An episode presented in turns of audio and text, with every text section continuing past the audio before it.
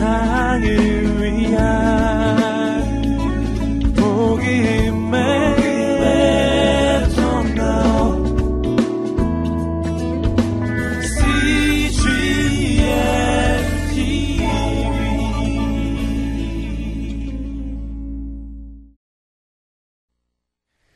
분노, 내가 화나고 있다. 화난 걸 인정하라 라고 했었는데 첫 번째가 누가 나왔습니까? 가까운 사람, 어, 부모. 다 안 나왔던 것 같아요. 누가 있죠? 남편. 아직도 다 안 나왔어요. 자기 자신이 있죠. 자기 자신에 대한 분노가 굉장히 강한 것이죠. 또요. 그렇죠. 하나님을 향한 분노가 강하지요. 왜 웃으십니까? 이 웃, 이 상담에 대해서 공부하실 때 웃는다는 건 두 가지 의미가 있어요. 정말 재밌어서 웃으시거나 아니면은 다른 의미가 있는 게 있어요. 왜 하나님을 미워할 수, 하나님을 향해서 분노할 수 있다고 할 때 왜 웃으셨을까요? 아이, 참 민망하다. 아니면 아시는 분도 있지만 거론하기가 좀 그렇다. 아니면 어떻게 그럴 수가 있지? 하나님 향해서 분노할 수 있습니까? 없습니까? 그보다 더 정확하게 설명을 드려야 될 텐데. 하나님 향해서 분노 품으십니까? 안 품으십니까? 예, 그러시죠. 분노를 품으세요. 하나님 향해서 분노 품고 계세요. 분노 품고 계시다고요, 지금도. 많은 분들이 분노를 품고 계세요. 어떻게 하나님 이러실 수가 있지? 그런데 말입니다.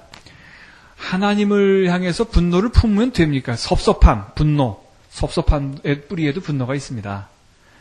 섭섭함, 분노를 품어도 된다, 안 된다?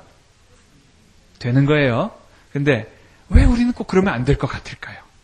첫째, 불경한 것 같기도 하고. 두 번째는 다른 사람이 하나님을 향해서 분노한다고 하면 막 뜯어 말려야 될 것 같다면 왜? 너 그럼 복 못 받는다. 그렇게 말하는 이유가 있죠. 어떤 이유가 있습니까? 하나님을 향해서 분노를 품으면 안 된다라고 말하는 이유는 하나님을 변명해 드리고 싶은 것이죠. 네, 여러분, 우리 하나님께서 우리의 변명을 들으셔야 될, 우리의 변호를 받으셔야 될 정도로 작은 분이시던가요? 하나님께는 우리의 변호가 필요가 없고, 우리의 변호라는 것은 우리가 하나님 변호해 드리는 것은 알고 보면 우리의 신앙을 변호하는 것이죠. 하나님 변호해 드리는 게 아니라. 하나님은 어제나 오늘이나 동일하시고 하나님은 변론이 필요가 없으세요. 핑계, 변명이 필요 없으신 분인데 우리는 하나님을 비난하면 안 된다고 보호해드리고 변명해드려야 될 거로 생각을 합니다. 그건 신앙이 아니에요. 그건 신앙이 아닙니다. 그건 신앙이 아닙니다. 자, 좀 더 나가보도록 하겠습니다. 하나님을 향해서도 우리가 섭섭한 감정들이 있다. 자, 요 얘기는 조금 더 설명드리고 다음 단계로 가기로 했습니다. 나 속에 섭섭함과 고통과 분노를 품고 있으면서도 그걸 표현하지 못한 사람과 조용하게 혼자 기도하는 가운데 하나님 저 요즘 힘듭니다. 하나님 저 요즘 고통스럽습니다. 분노하고 있거든요. 라고 말하는 사람 두 사람이 있다고 한다면 어느 사람이 하나님께 더 친밀한 것일까? 그러니까 아무런 고민이 없이 하나님과 편안하시다면 그거는 그건 좋은 일이니까 그걸 문제 삼으면 안 되죠. 그런데 고민을 깊이 가진 채로 고민이 있다는 것, 분노가 있다는 것, 섭섭하다는 것조차도 말하지 못하시는 분이 계시다면 그분은 하나님과 사실은 굉장히 먼 관계입니다. 아주 먼 관계입니다. 자, 그럼 이제 보실 텐데 그 다음에 분노에도 두 종류가 있습니다. 적절한 분노와 왜곡된 분노가 있다. 부적절한 분노가 있다. 부적절한 분노를 품으실 때가 많아요. 적절한 분노를 품으실 때도 있습니다. 적절한 분노는 나쁜 것이 아니에요. 그러니까 그 뭐 없어져야 될 것들이 아닙니다. 그건 굳이 치료의 대상도 아닙니다. 자, 나를 모욕 준 사람에 대해서 내가 어떻게 저럴 수가 있어? 라고 화를 낸다. 적절합니까? 적절하지 않습니다. 적절하죠. 그런데 아무런 문제가 없는 때 괜히 그 사람이 미워요. 왜 그렇게 미울까요? 그죠. 파마만 해도 밉고 옷만 갈아입고 나와도 밉고 하여튼 있는 존재가 미워. 아주 꼴 보기가 싫어요. 없어져 줬으면 좋겠어. 적절합니까? 적절하지 않습니까? 그거는 적절하지 않다는 것은 뿌리가 있다는 뜻이에요. 뿌리가 있다는 것이고 그거는 상담과 치료와 돌봄이 필요하다는 뜻이죠. 자, 적절한 분노는요. 진, 모든 종류의 잘못이 있는데 무례, 불의, 불법 불법에 대해서 분노를 품는 것은 당연하죠. 공의, 공분입니다. 공분. 예? 이게 없으면 안 되지요. 이게 없는 사람은 목석 같은 사나이, 무쇠로 만든 마징가 제트입니다. 아니, 감정이 없다는 얘기잖아요. 그거 하나도 좋은 거 아닙니다. 그런 사람 좋으세요? 아니죠. 왜곡된 분노가 있습니다. 그러니까 무례와 불의와 분, 불법에 대해서 분노? 어떻게 보면 그건 당연하다. 이렇게 보시면 되겠고요. 그런데 자, 이게 적절한 분노라는 걸 알게 되면 당연히 처리법도 그거에 따라서 정해지겠고 내가 이거를 어떻게 처리해야 될까? 어떻게 잘 다뤄야 될까? 그거는 그 어, 따라서 순서대 순리에 따라서 나오게 됩니다. 왜곡된 분노가 있습니다. 왜곡된 분노. 자, 왜곡된 분노는요. 받아들인 잘못에 대한 분노도 있습니다. 수용했는데 잘못을 수용해 놓고 나니까 그게 너무너무 힘든 거예요.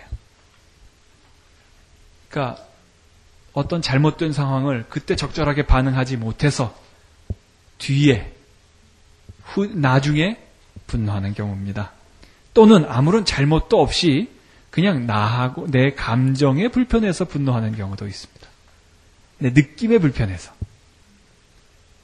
아, 근데 또 요 점도 중요해요. 그냥 단순히 느낌에 불편해서 화가 나는데 그렇다고 해도 그 분노가 나쁘냐?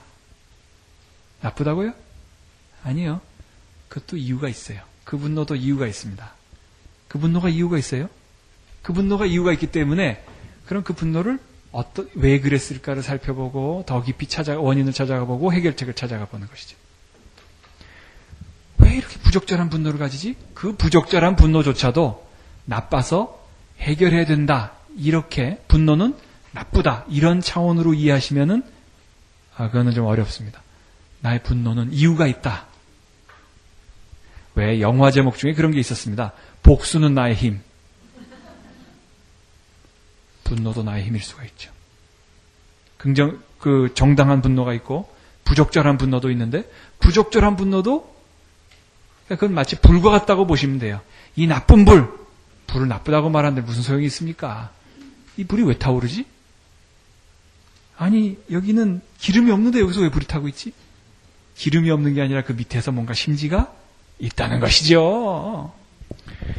자, 그러면 적용 대상은 적절한 분노는 법이나 도덕 규범을 어겼을 때, 그러나 왜곡된 분노는 생명이 없는 대상, 상처를 주거나 당황하게 만드는 만드는 사람, 스트레스, 피로, 비현실적인 기대들, 이 왜곡된 것이죠. 적, 그러니까 이게 정확하게 반응해서 나타난 분노가 아니라는 것입니다. 또 하나 있습니다. 인식 방법. 적절한 분노는 잘못이 있었나? 그리고 내가 그것에 대해서 다 알고 있는가? 를 질문해 보면 드러나게 되어 있다는 것이죠. 그러면 인식 방법에 있어서 이게 적절한지 부적절한지는 자, 한번 물어 찾아보시죠. 좌절해서, 실망해서, 어떤 느낌 때문에, 얼굴 생김이 마음에 안 들어서, 나는 그 금태 안경이 미웠어. 그러실 수 있어요. 충분히 그러실 수 있어요. 선입견이라는 것도 알고 보면 이게 상처로부터 나온 거 아니겠습니까? 자, 적절한 대응은 당사자를 사랑으로 대면하거나 용서를 하거나 하는 것이 적절한 분노에 대한 반응이겠고, 왜곡된 분노에 대해서는 어떻게 반응을 해야 될까요? 분노를 멈, 그 분노는 내가 왜 분노하는지 점검이 필요하죠. 자, 그 분, 불을 끄려고 했을 게 아니라 이 불이 왜 타고 있지? 이 불을 끄긴 꺼야 되는데 이 불의 뿌리가 심지가, 연료통이 어디 있을까? 분노를 다루기 위한 정보를 수집해 볼 것, 이런 것입니다. 아, 여러분, 분노, 용서에 있어서 관문이 시시비비를 가리는 것이다. 아니, 아니, 분노를 분노다. 이런 얘기를 드렸습니다. 분노에도 적절한 분노와 부적절한 분노, 왜곡된 분노가 있다 말씀드렸습니다. 적절한 분노는 또 어떻게 설명드릴 수 있을까요? 그것은 시시비비를 가리는 것이다. 이렇게 설명할 수 있습니다. 옳고 그른 거를 밝히는 것하고도 관련이 돼요. 많은 분들이 이런 고민을 합니다. 상대방이 잘못했는데 내가 용서를 구하려고 그래요. 자, 여러분 스스로 한번 돌이켜 보세요. 크리스찬들 중에서 그렇게 하신 분들이 많습니다. 어떤 분들이냐면 분명히 내가 잘못했는데 저도 그런 경우를 많이 경험해요. 저한테 와가지고 미안하다고 자꾸만 그러세요. 뭐가 미안한지 모르겠어요, 그분이. 분명히 제가 잘못했거든요. 내가 잘못했는데 상대방이 나보고 미안하대요.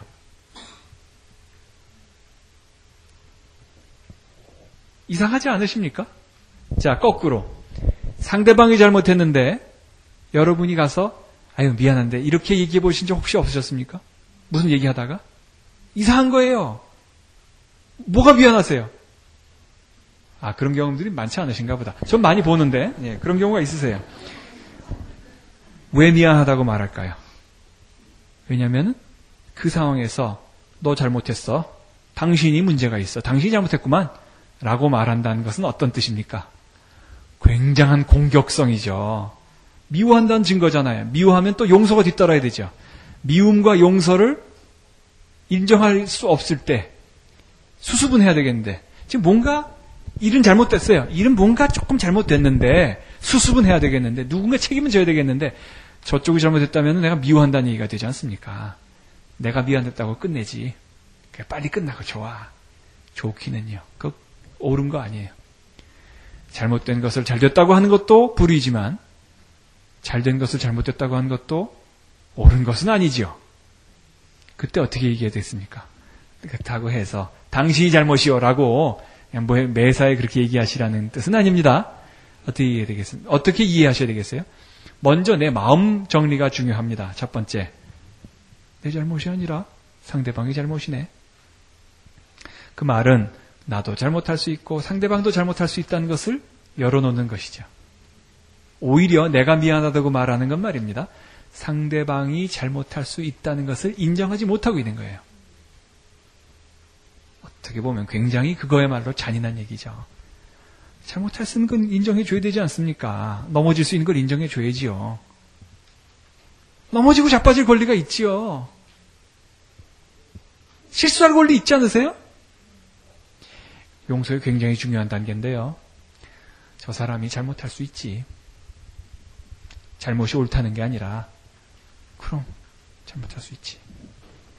그래서 시시비비를 가리는 것, 누가 잘했냐, 누가 잘못했냐를 짚어내는 것이 굉장히 중요한 깊이 있는 깨달음이자 주제가 됩니다. 자, 그렇다면 이제 중요한 것은 용서는 다음과 같은 것이 아닙니다. 그랬습니다. 첫 번째가 무엇일까요? 아니야, 괜찮아. 속은 쓰리면서.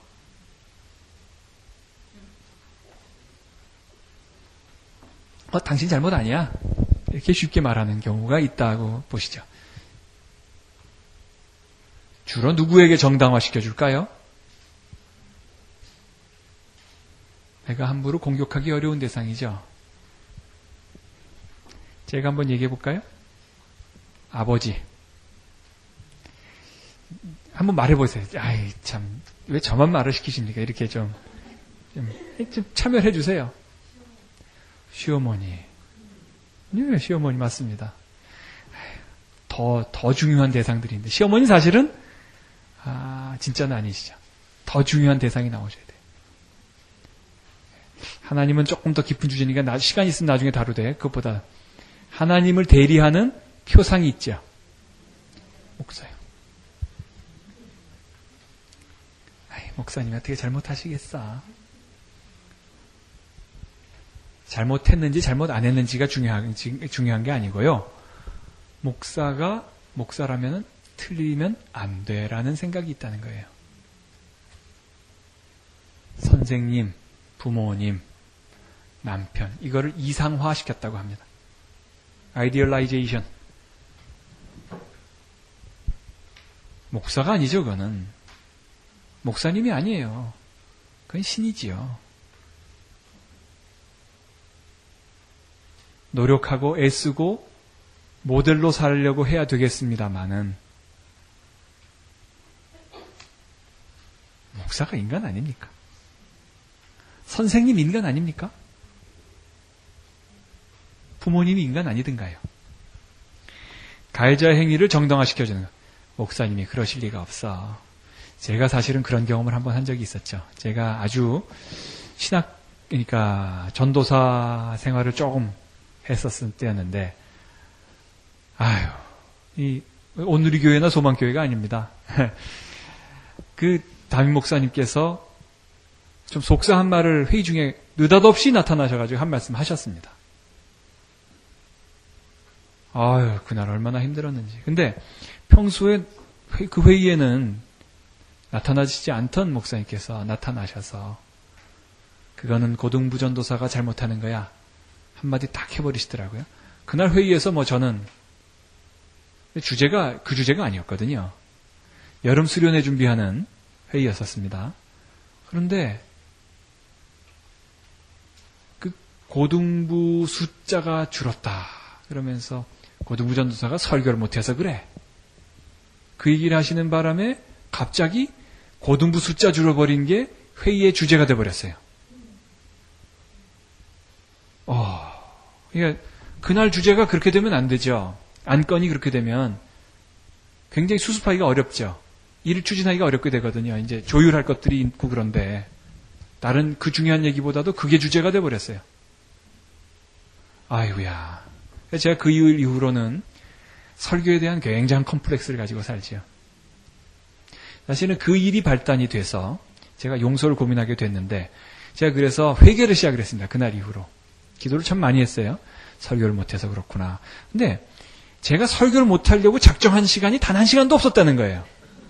되돌이켜보니까 한 6개월쯤 지나고 나니까 가슴이 너무너무 답답한데 제가 설교를 못하려고 노력해본 적이 단 한 번도 없었어요. 고의, 고의적으로.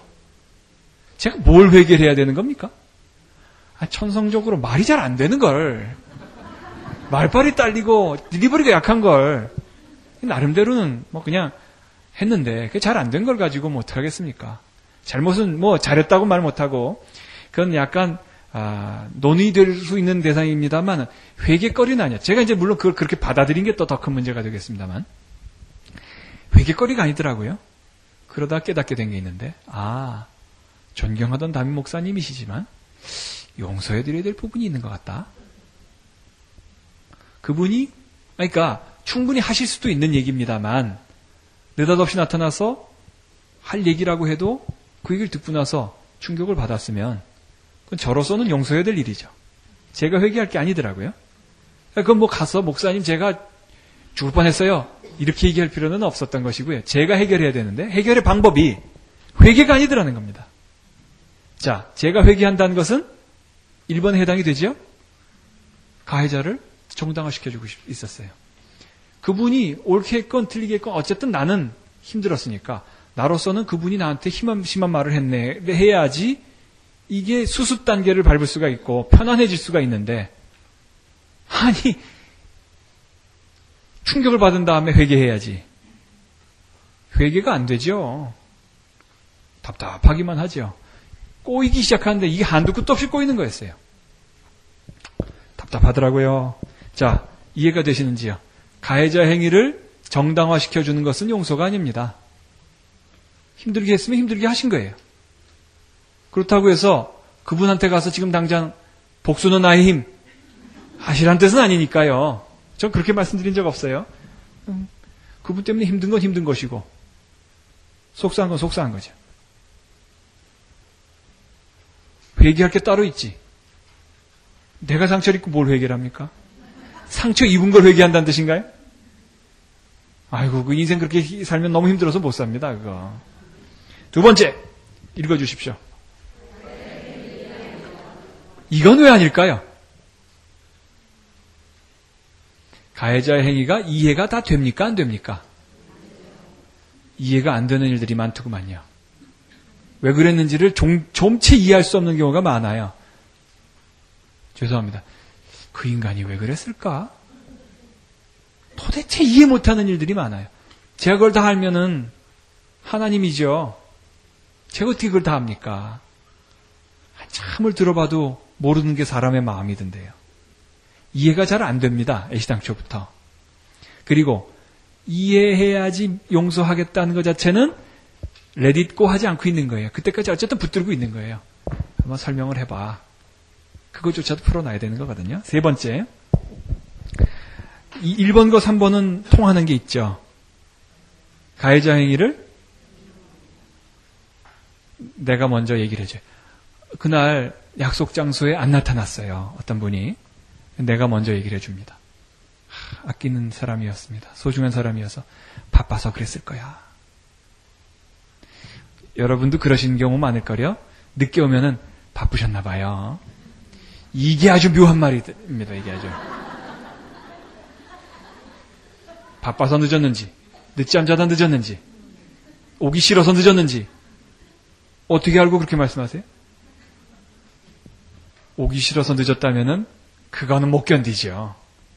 또 늦잠 자다 늦었다면은 그 그걸 어떻게 받아들입니까? 그럼 이제 처리할 길이 없어지잖아요. 그때부터는 둘이 가만히 늦잠 자다 늦었지. 그럼 그 다음에 뭐라고 말을 하겠습니까? 그냥 그 순간 이제 일단 대화는 끊어지는 거니까 바빠서 늦었나 봐요. 왜냐하면 이 사람과의 관계가 끊어지는 것을 원치가 않기 때문에 다리를 놔주고 있어요. 그렇다고 해서 오늘부터 당장 가서 늦으면 늦잠 자다 늦었지라고 얘기하라는 뜻은 아니에요. 제가 이렇게 꼭 부연 설명을 드려야 됩니다. 왜냐하면은 용서라는 게 굉장히 예민한 주제이기 때문에 그렇습니다. 우리가 왜 먼저 변명을 해줄까요? 왜 먼저 변명을 합니까? 네 번째. 이건 또 왜 아닐까요? 잊혀지든가요? 있는 걸 용서로 하면 큰 문제가 생깁니다. 잊혀지지가 않아요. 자, 지금부터 참 한 2, 30초 동안 제가 연습을 해 볼 텐데, 아, 오늘 성경대학에 와 있다는 사실을 한번 잊어버리십시오. 하나, 둘, 셋, 넷, 다섯. 잊어버리셨나요? 잊으면 잊을수록 그 인지적인 부분은 더 자각이 뚜렷해지게 되어 있습니다. 잊으려고 하면 할수록 잊으려고 한 사실을 더 기억하게 되어 있습니다. 그러니까 에이 나쁜 놈 잊어버려야지. 그만큼 기억하고 있는 거예요. 잊혀질 수는 있되 있는 것이 용서라면 망각을 용서라고 한다면 어떤 문제가 생기냐면 뇌가 파괴돼 버린다는 것을 용서로 친다는 겁니다. 와, 그건 정말 말도 안 되는 얘기 아니겠습니까? 잊혀질 수는 있어요. 이게 이거 이성이 정상적으로 작동을 하는데 어떻게 그냥 갑자기 망각 상태로 들어갈 수가 있습니까? 코마 상태로 들어간 건가요? 중환자실에 들어간 건가요? 아니죠. 중환자실에 들어가도 그렇지 않죠. 그건 아주 잘못된 용서론입니다. 자, 그럼 다음으로 가볼까요? 이게 용서가 아닌 것들입니다. 다섯 번째 읽어 주십시오. 단지 시간만 가지고선 해결 안 됩니다. 더 또렷해지는 경우도 많습니다. 그리고 자, 다시 되돌아오는 경우도 많고요. 여섯 번째. 이게 왜 아닐까요? 또. 이게 왜 아닐까요? 이거. 자, 여섯 번째가 아닌 이유. 참, 오늘 제가 무슨 상품도 좀 가져와서 막 마치면 이렇게 선물도 드리고 했어야 되겠 여섯 번째는 굉장히, 아, 좀 난이도가 높은 질문입니다. 여섯 번째가 왜 용서가 아닐까요? 분명히 용서해달라고 기도하는데. 기도는 누구한테 하죠? 용서를 지금 여기서 누가 하는 거죠? 이 문장을 잘 안 읽으셨네요. 그죠? 누가 지금 용서하는 것입니까? 그렇게 보이세요? 여섯 번째 한번 다시 읽어보시죠.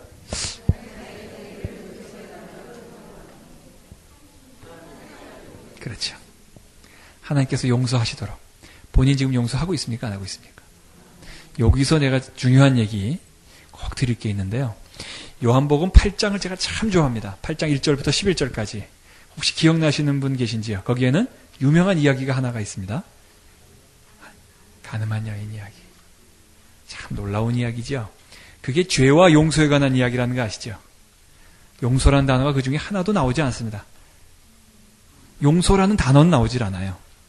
물론 이제 사해졌다 이런 얘기는 하시지만은 자, 근데 분명히 그 맥락은 용서에 관한 거거든요. 근데 그 여인이 아주 여기서 또 신학적인 난제가 생깁니다. 뭐냐? 용서해달라고 구했습니까? 안 구했습니까? 어우, 잘하시네요. 어떻게 그렇게 잘하세요? 배우셨어요? 용서해달라는 간구를 하지를 않습니다. 놀라운, 놀라운 사실이죠. 용서해달라고 구하지를 않아요. 기도한 적이 없어요. 그 여인은 그것을 참여할 만한 시간도 충분치 않았습니다. 그냥 정신이 없고 혼미했고 죽음의 위협 앞에서 수치스럽고 뉘우치긴 했겠죠. 뉘우침과 회개는 또 다른 거거든요.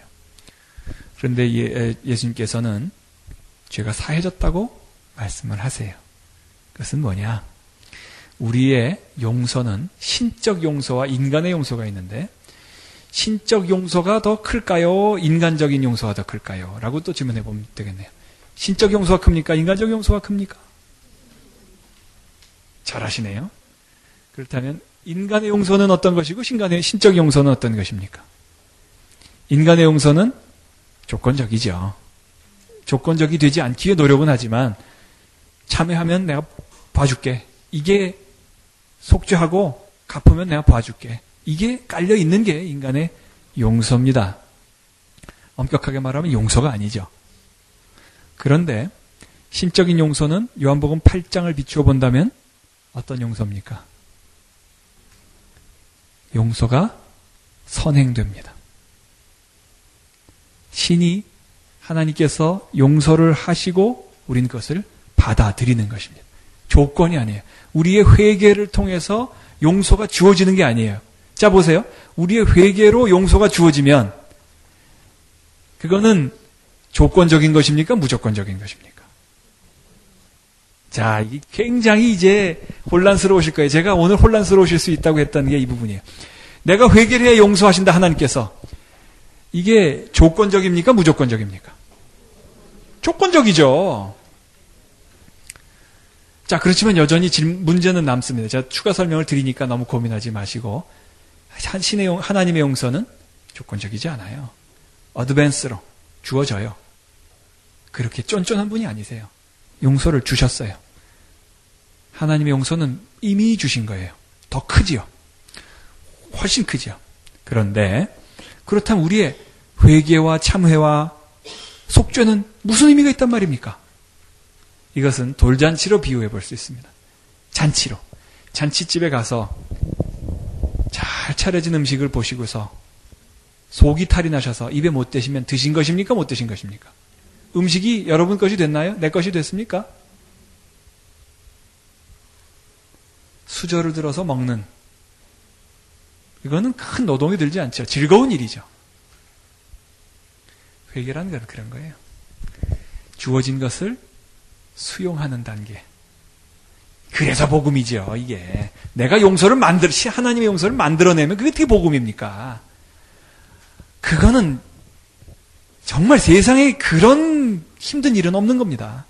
하나님의 용서를 어떻게 내가 회개로 만들어내겠습니까?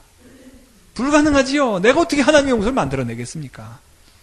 이미 만들어서 주신 것을 회개를 통해서 그 어느 정도 회개만 돼도 되느냐? 참 저는 요한복음 8장을 보면 위대한 것은 예수님이시죠. 그 여인의 회개는 웃기고요. 회개라고 생각합니다. 그것도 아주 얄팍한 뉘우침. 다시 죄짓지 마라. 어떻게 보면 너무 값없이 풍성하게 주셔서 문제가 될 정도로. 그러나 저는 요한복음 8장 1절부터 11절을 그 여인의 삶이 변화된 위대한 증거라고 봅니다. 왜 그럴까요? 한 사람의 얘기가 성경 가운데 1절부터 11절까지 나와 있다는 거예요. 만일 말이죠. 요한이 성경을 기록했을 때 다 아는 여자거든요. 그, 다 그 동네 그 동네. 그런데 그 여인을, 그 여인 얘기가 기록되어 있는데 그 여인이 그 자리에 여자하고 예수님밖에 안 계셨어요. 그러니까 그 여인의 입으로 직접 얘기했다는 겁니다. 그거는. 근데 그게 성경에 기록됐을 때 만약 그 여인이 신통치 않게 살고 그냥 또다시 엉망으로 살았다면 우리는 그 이야기를 읽으면서 용서를 읽지만은 그 당시에 독자들은 어?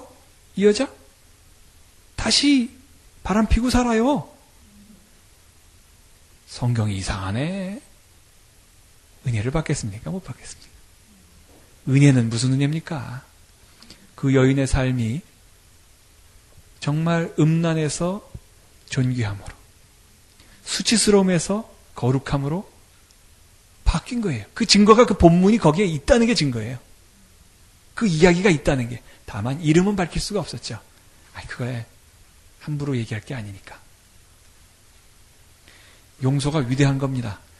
복음의 능력을 제대로 안, 용서가 복음이, 복음의 기초거든요. 이게 하나님의 용서가 얼마나 위대한지를 제대로만 이해하면 자유함을 누리지 못할 수가 없지요.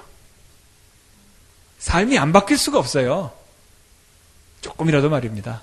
이전으로부터 변화가 안 일어날 수가 없는 것입니다. 자, 그래서 여섯 번째. 하나님은 다 용서하셨습니다. 하나님 용서는 다 주어졌고, 우린 회개로서 그걸 받아들일 뿐입니다. 그런데 여섯 번째, 가해자를 용서해 달라고 하나님께 기도를 합니다. 마치 하나님이 용서를 아직 안 하신 것이냐. 하나님 듣고서 픽 웃으십니다. 뭐라고 웃으실까요?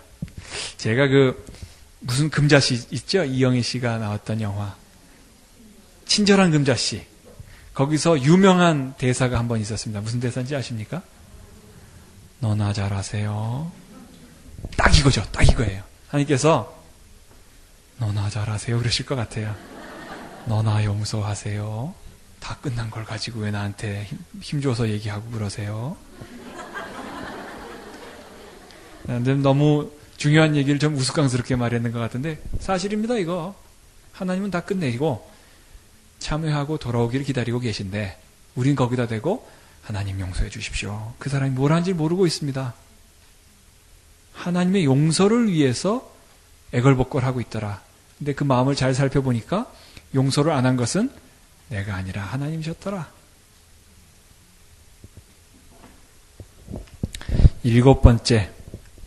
그러니까 여섯 번째가 뭐 기도해서 나쁘게 하겠습니까? 많은 근데 알고 보면 초점이 빗나갔지 않습니까? 그 기도 아무리 오래 해봐야 별로 의미가 없다는 거예요. 그 의미 없는 기도를 뭐하러 그렇게 오해하세요? 일곱 번째. 일곱 번째 읽어보십시오. 야 이게 아닌 건 이제 좀 아시는지요? 지금 누가 지금 죄책감에 시달리고 있습니까? 피해를 입고 나서 죄책감에 시달리고 있네요. 인생을 얼마나 힘들게 살겠습니까? 고통, 고통 속에 살고 있는 것이죠. 피해를 입고 나서도 또 이게 죄책감이 있으니까요. 자, 여덟 번째는 상당히 중요한 얘기인데, 나 상처 안 받았어. 근데 얘기를 하면, 나 내가 뭐 화를 내냐? 하면서, 근데 개체면 안 되겠더라. 이렇게 얘기하시는 분들, 화를 내고 있어요. 화 내는 게 들리는데, 화를 안 낸다고 자꾸 말씀을 하시는 거예요. 상처 안 입었다고 얘기를 하는 거예요. 듣는 사람이, 들어주는 사람이 아주 머리가 지끈지끈 아프죠. 이중적이잖아요. 나, 나 화나지 않았는데 뭐, 뭘 가지고 그러냐? 괜찮아. 그런데, 그거 안 되겠더라? 참. 거짓말이라니까요. 이것도. 자, 이제, 아, 이게 상당히 중요한 얘기지만은, 요거를 여기서 끝과 끝을 한번 보도록 하겠습니다. 하여튼, 스무 단계. 이게 로버트 인라이트라고, 이분은 크리스천 신학자는 아닙니다. 근데, 미국의 임상 심리학자인데, 상담 심리학자인데, 이 용서의 단계를 스무 단계로 했어요. 자, 먼저, 먼저 스무 단계를 한번 보십시오. 스무 단계. 한번 읽어 보시겠습니다. 용서를 했더니 후련하더라? 이런, 이렇게도 설명, 번역을 했었습니다. 용서를 했더니 용서를 하면 20단계 가면 부정적 감정은 줄어들고 긍정적, 긍정적 감정은 증가한다. 여러분, 끝난 것 같으세요? 안 끝난 것 같으세요? 왠지 좀 뭐 더 계속 될 것 같죠? 스무 단계까지 갔는데도 계속 될 것 같아요. 그렇다면 첫 단계는 뭘까요?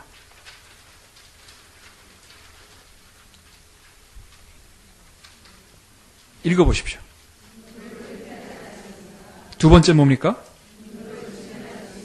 세 번째 뭡니까? 네. 네 번째도 보셔야 되는데, 네 번째도 한번 읽어보시기 바랍니다. 여러분, 이 네 단, 처음, 초기 네 단계, 공통점 뭔가요? 솔직한 자각이죠. 이렇게도 말씀드릴 수 있습니다. 요거는 제 이론인데요. 여기, 저는 용서를 그렇게 이해합니다. 만일 내가 화났다는 것을 충분히 인정할 수 있다면 용서는 시작이 된 것이죠. 그러니까 이 말이 틀렸다는 거예요. 저 용서 못하고 있어요. 어떡하, 어떻게 하면 좋지요, 목사님? 자, 이분은 용서를 하는 분입니까? 못하는 분입니까? 아이, 제가 좀 실망인데요. 저 용서 못하고 있어요. 목사님 어떡하죠? 라고 고민하는 분이 있다면 이분은 용서를 시작을 했지요. 용서를 관심 가지고 있지요.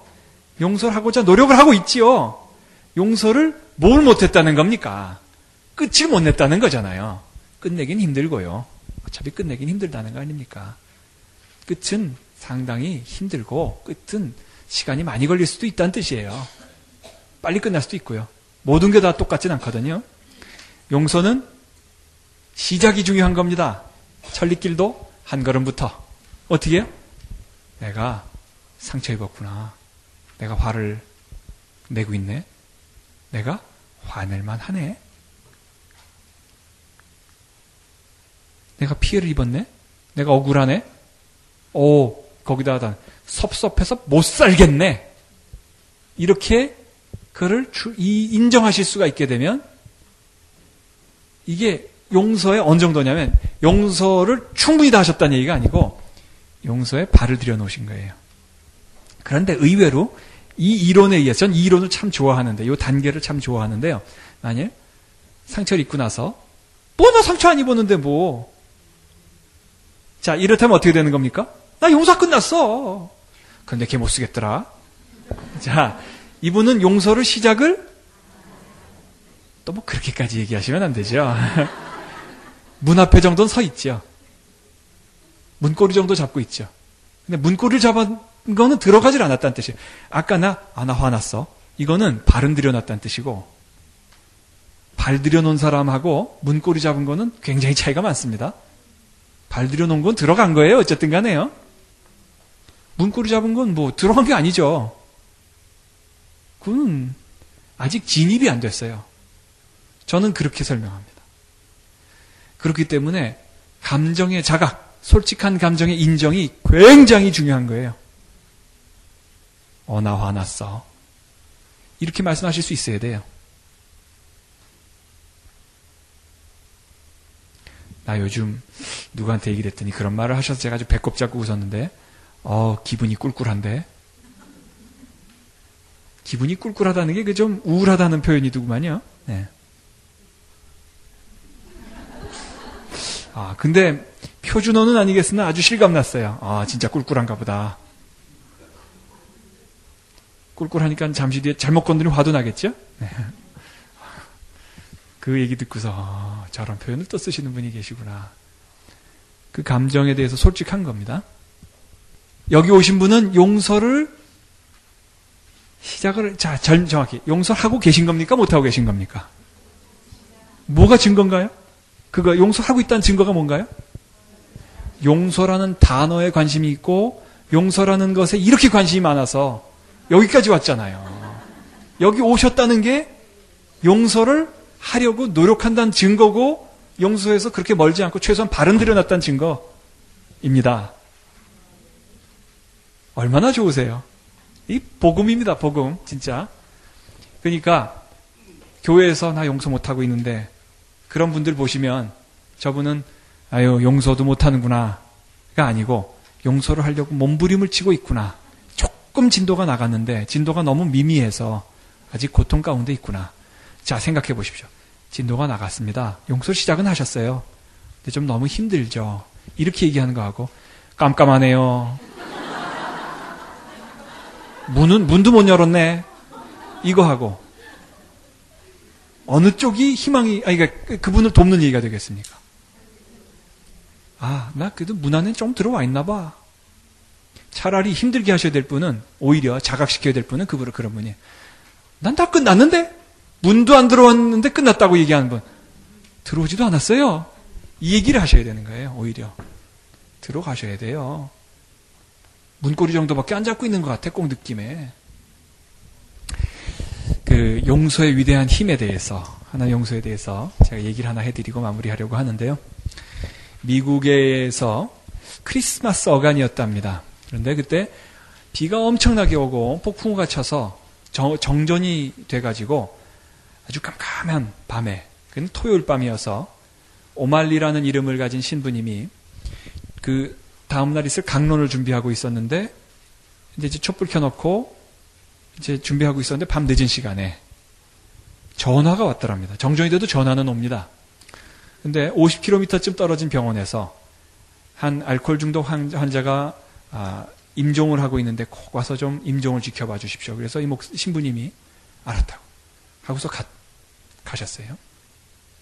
근데 비가 얼마나 몰아치고 가로등도 다 꺼지고 정전이 되어 있어서 비도 길도 험하고 그래가지고 말이죠. 물도 막 어, 차고 넘치는 상황이었기 때문에 50km를 달리는 동안에 차를 한 대도 못 보고 도착을 했는데도 병원 앞에 차를 세우고 들어가려는데 막 바람이 너무 세가지고 어, 겨우겨우 들어갔습니다. 들어갔더니 간호사가 이렇게 기다리고 있었다라는 것입니다. 기다렸는데 신부님 잘 오셨어요. 그러면서 맞이해 줬는데 그 환자 이름은 텀이라는 환자고 나이도 많고 알코올 중독에 참 무뚝뚝하고 성격이 안 좋고 근데 오늘 밤을 넘기기 힘들 것 같다. 근데 신부님을 찾는데 막상 아마 말하지 않을 거라고 아무 말도 안 할 거라고 참 힘든 일 부탁드려서 죄송한데 꼭 좀 지켜봐 달라고 신부님을 찾는다고. 그래서 이 신부님 알았다고 잘했다고 하면서 이제 방으로 들어갔습니다. 정말 아, 늦은 시간에 갔는데 한참 동안을 대화를 못했어요. 말을 이렇게 얘기를 걸어보고 저렇게 해도 말을 안 하니까 신부님은 그냥 옆에 가만히 있어줬는데 의식은 있었는데 말이죠. 말을 안 하더라는 것이죠. 근데 그 잠시 있다가 이 탐이란 사람이 이제 얘기를 하기 시작하는데 긴 얘기를 쭉 하다가 새벽이 동터오던 때 이 오말리 신부에게 이렇게 말했습니다. 신부님, 제 얘기를 다 들어주셔서 고맙습니다. 더 말할 기운도 별로 남아있진 않은데 저는 한 가족을 몰살시킨 술 때문에 몰살시킨 용서받지 못할 죄인입니다. 제가 평생 그 때문에 또 형편없는 죄악된 삶을 살았습니다. 제 삶은 다 망가져 버렸지요. 제 삶을 용서받을 수가 없겠지요. 이렇게 얘기를 하더라는 거예요. 근데 그 얘기를 듣고 나서 오말리 신부가 한참 또 가만히 있더래요. 그러더니 입을 열어서, 근데 그러니까 이제 용서받지 못할 건가 보다. 텀이란 사람은 그렇게 생각하고 마음이 점점 가라앉고 있었는데, 오말리 신부가, 아, 이렇게 얘기를 하더랍니다. 형제님, 만일 아, 제가 이 하는 이야기를 충분히 이해하신다면 하나님께서 형제님을 용서하실 수 있다는 것을 아시게 될 겁니다. 형제님께서 그날 기관차를 몰고 달려서 깔아뭉갰던 차에는 저의 부모님과 저의 누나들이 타고 있었습니다. 그날 이후로 저는 어, 신부가 돼서 오늘 이 자리에 있게 됐습니다. 형제님을 진심으로 용서하는데 저보다 더 큰 용서로서 하나님께서 형제님을 용서하십니다. 그러셨다는 거예요. 하나님의 용서의 위대함. 사실은 인간의 용서의 위대함을 얘기할 수는 없습니다. 인간의 용서는 해도 해도 하나님 용서의 그림자에 불과한 것이지요. 그러나 그림자일지라도 하나님 용서를 따라가야 되겠죠. 하나님의 용서는 정말 완전한 것입니다. 먼저 주어진 것이고 그 용서가 복음과 사랑의 기초가 되었습니다. 여러분 이제 오셨잖아요. 그 용서를 더 많이 누리시고 또 그 용서를 더 많이 누리시고 더 많이 이야기하실 수 있게 되기를 진심으로 바랍니다.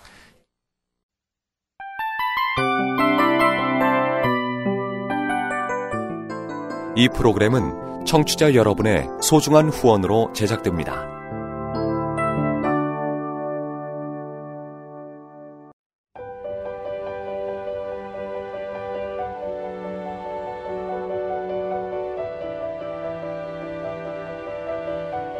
세상에는 수많은 교회들이 있지만 더 깊이 있는 말씀 강해를 찾기 위해 크기로만 교회를 선정하지 않습니다. 보다 좋은 영적 콘텐츠를 더 많이 나누기 위해 방송비를 받지 않습니다. 1년 365일 복음만 전하고 싶어서 우리는 광고를 하지 않습니다. 온누리의 복음을 땅끝까지 CGN TV와 함께 땅끝 성교사가 되주세요